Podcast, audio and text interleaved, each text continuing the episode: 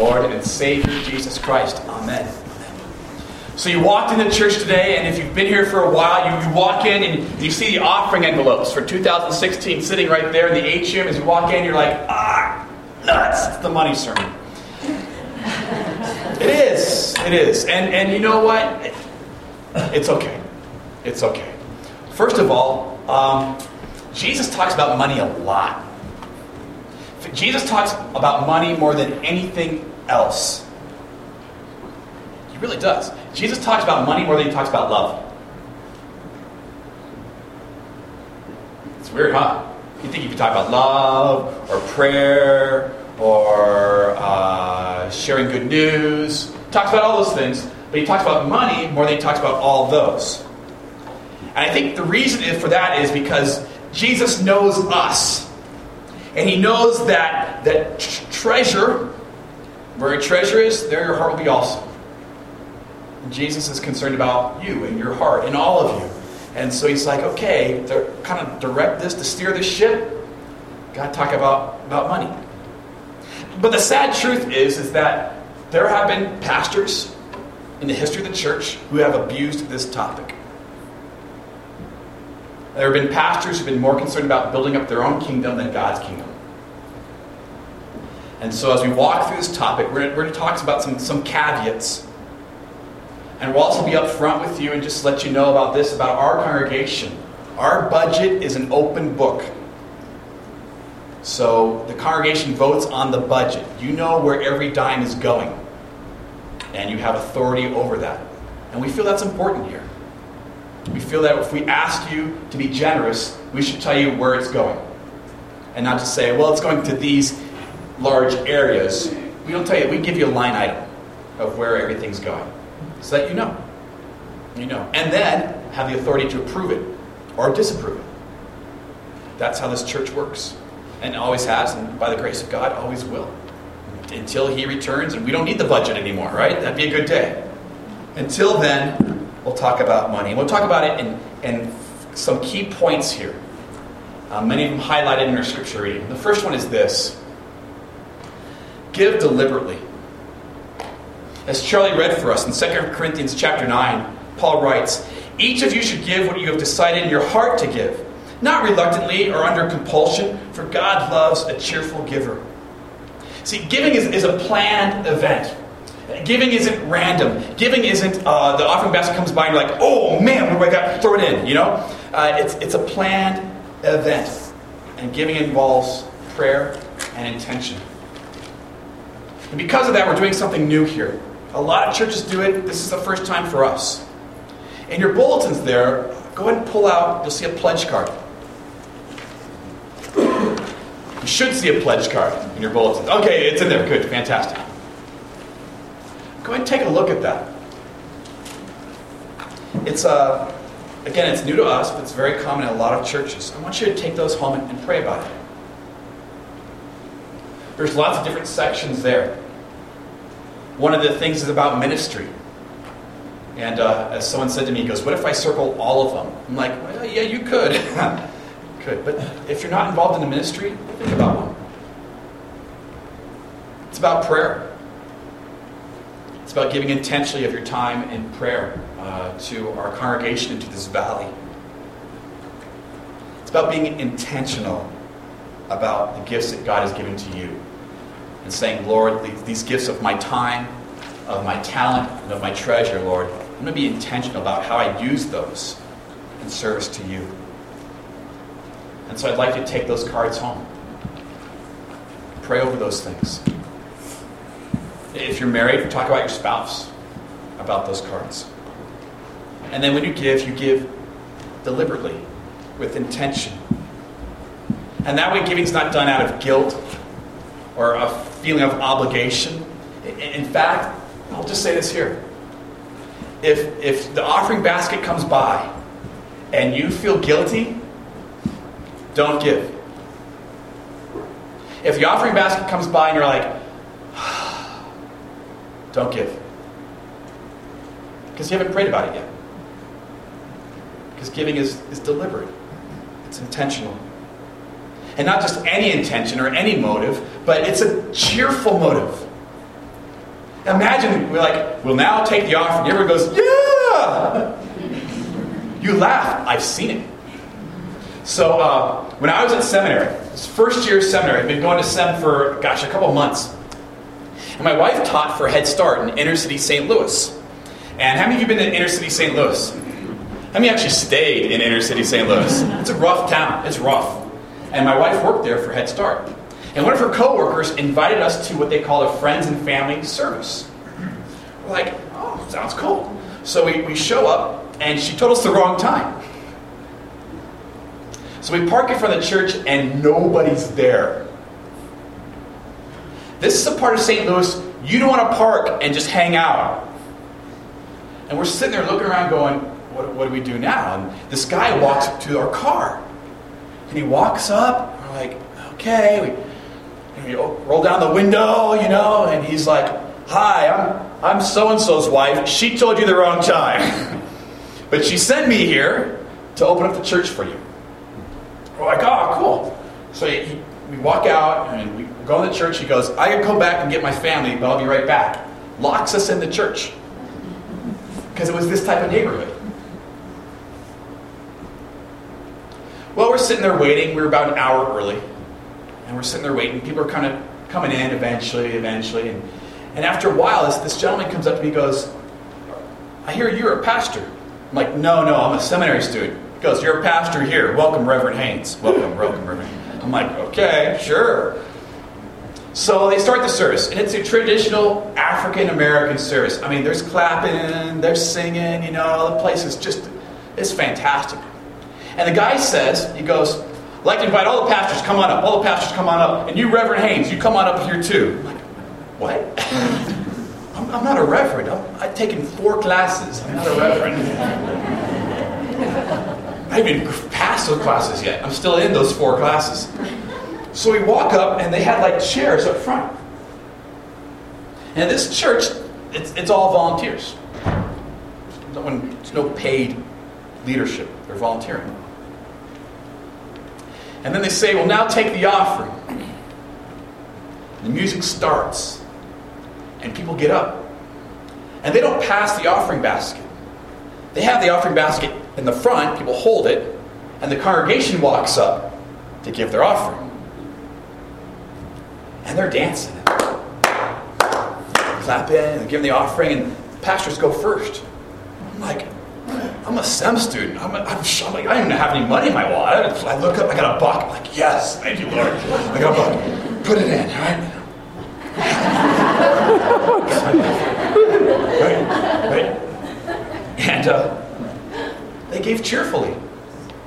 So I thought we should do that today. We're going to retake the offering. We'll put it up the front here. We'll all dance and shit. And then I went, you know what? There's too many whites and Hispanics here. We have no rhythm. We need like clap one three. We wouldn't know how to do it right. It wouldn't be good. But give cheerfully.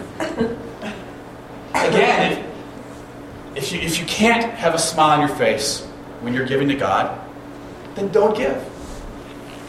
Don't give. You're, you're not there yet. It's okay. Pray about it.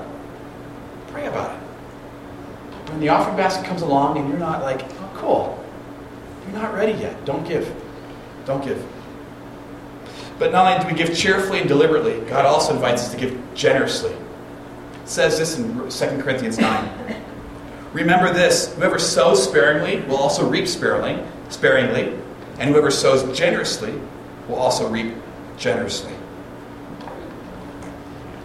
When we give to God, we give generously because God is generous. That great passage in John 3:16, you know, for God so loved the world that he gave. He gave his one and only son. So that whoever believes in him won't perish but have eternal life.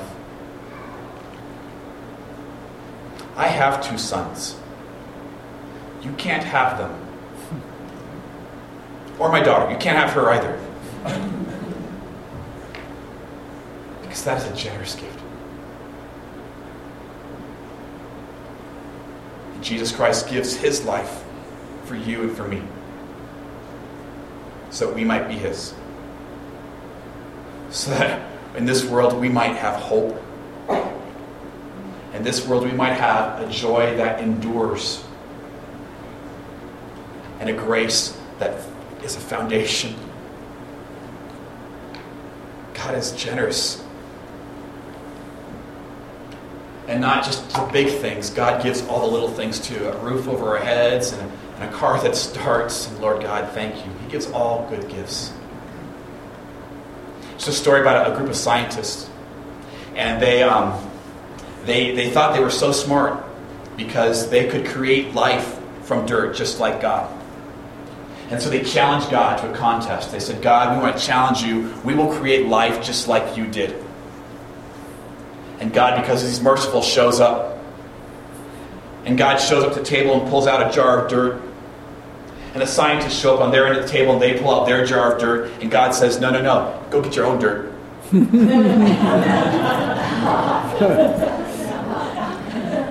God gives all things. Everything we have is His and we are trustees. We're just using his, we're using God's stuff. And God says, use it, enjoy it, have a great time with it. But a portion, give back. A portion, give back. And how do you know when you're being generous? You know because it's a sacrifice. And that's the next one. Give sacrificially and proportionally. That giving to God is a statement about the grace of God in your life. And if you're giving to God doesn't make a, a difference in your monthly budget, you don't notice it in your monthly budget, and if you don't have a budget, then go get one because you need a budget, right? But if it doesn't make a difference in your budget, if you don't notice it, then it's not sacrificial. See, the Old Testament, they started out at 10%. They said bring a tithe. That's 10%, and that's where it started from. And then it grew with additional offerings from there. New Testament never mentions that. Never, ever does. And I think the reason is, is because when it's, once it's told what you need to give, it's really hard to give cheerfully and joyfully. You know? It's really hard to give with grace as a motivation because you're like, oh yeah, it's, it's like dues. It's like union dues. Here you go. Thank you. Thank you. Whatever. Great. Thank you so much. New Testament never says 10%. For some of you here, 10% would be just enormous. I mean, it's not possible for some of you here. It just isn't. And so God says, give sacrificially, proportionally to what God's given to you. Some of you here could give 10% and not notice. And God says, you know what, God is asking you to give more because He's blessed you generously. And so God invites us to give sacrificially and proportionally. When our family first moved here, we weren't giving 10%.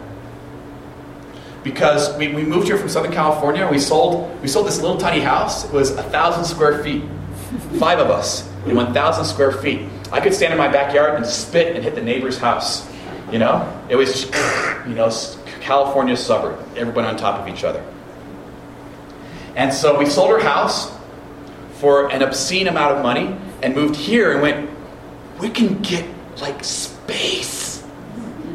And so we bought this house two times, two and a half times the size of what we lived in California. And we're like, yeah, we got space. This is fantastic. What a great place to live. And then we went to the grocery store. and I'll never forget it. My wife came back and she's, she's crying. And I said, What's wrong? She goes, I didn't even buy meat. I said, Come on, it can't be that bad. And I looked at the receipt and I said, What'd you buy? it was horrible. And all of a sudden we learned, oh yeah, the cost of living here is really expensive. And we had bought too much house. We did. And so over the years we've been trying to adjust that and and right now, we're in the process of, of subdividing our house because we got one going off to college next year. yeah. We're like, we don't need so much space. So God has blessed us with this house. and we're going to subdivide it, rent out a portion, you know, a portion of it, and then use what we have, and so we can be more generous. That's what we're going to do, because God's gifted us that. That's just a gift. That house is just a gift, and we're so thankful. We want to use it, uh, and graciously and, and thanksgiving to God. The other one is to give expectantly. In Malachi chapter 3, prophet writes this Bring the whole tithe into the storehouse, that there may be food in my house. Test me in this, says the Lord Almighty, and see if I will not throw open the floodgates of heaven and pour out so much blessing that there will be not room enough to store it. When we give, we expect God to bless us back. We expect it. Now, that blessing may not be financial. I mean, God's not a Ponzi scheme, all right? I give 100, I get 200 back. It's not how God works. But when we give, we give expecting God to bless. And God does that in a number of ways. One, we grow in God's providing. When we give, we realize, wow, God does provide. I, I thought this was going to hurt, and it didn't hurt so much because God provided. And we, we grow in that. That's huge. And as we grow in God's providing, we, we, money's hold on us grows less. And that's awesome. The second thing is this as you grow in being a part of God's kingdom. You say, Lord God, you are using me to bless what you are doing. And I love how, how that's phrased. I heard a pastor pray like that a number of years ago, and I've, I've gone, that's the way to do it. So, so often we say, Lord God, please bless what we are doing. I think that's the wrong way to pray. Because God's doing the work. God is actor and invites us to participate. So instead we pray, Lord God, enable us to bless what you are doing. And there's lots of ways of doing that. One of those ways is financially. Lord God, can we bless what you are doing in this valley, in this community, in Cuba, around the world? Lord God, can we bless what you are doing and play a part? Because you are generous. Paul writes this in 2 Corinthians chapter 8. For you know the grace of our Lord Jesus Christ, that though he was rich, yet for your sake he became poor, so that through his poverty you might become rich. Jesus Christ is just generous. Imagine. Imagine a Christmas. You're gathered around the tree, and Jesus walks in for your Christmas celebration. And you're like, oh, bummer, I didn't plan on this, but come on in, Jesus. Sits down, he gets some hot chocolate. You start passing out the gifts. Jesus gives you a present. And in this box is life. In this box is, is hope. In this box is the roof over your head and the people around you. It's all there. You're like, Lord Jesus, what can I give you in return? Jesus says, You can't give me anything in return. Because here's, here's the, uh, the enigma of the gospel Jesus Christ freely died and rose for you. You owe him nothing. But this is also true. Jesus Christ freely died and rose for you. You owe him everything. And in between those two tr- truths, we live and, and move and, and have our being. Because God is generous and we are His. Amen? Amen. May the peace of God, which passes all understanding, may guard your hearts and minds in Him for life everlasting. Amen. So, worship team comes up here. Let's just pray. Lord Jesus, thank you. Thank you that, that you are generous and that you give everything our families, our friends, Lord, uh, employment, shelter. You give us forgiveness day in and day out. You give us hope in a future. Lord Jesus, you are generous. Thank you for the privilege of being a part of your kingdom.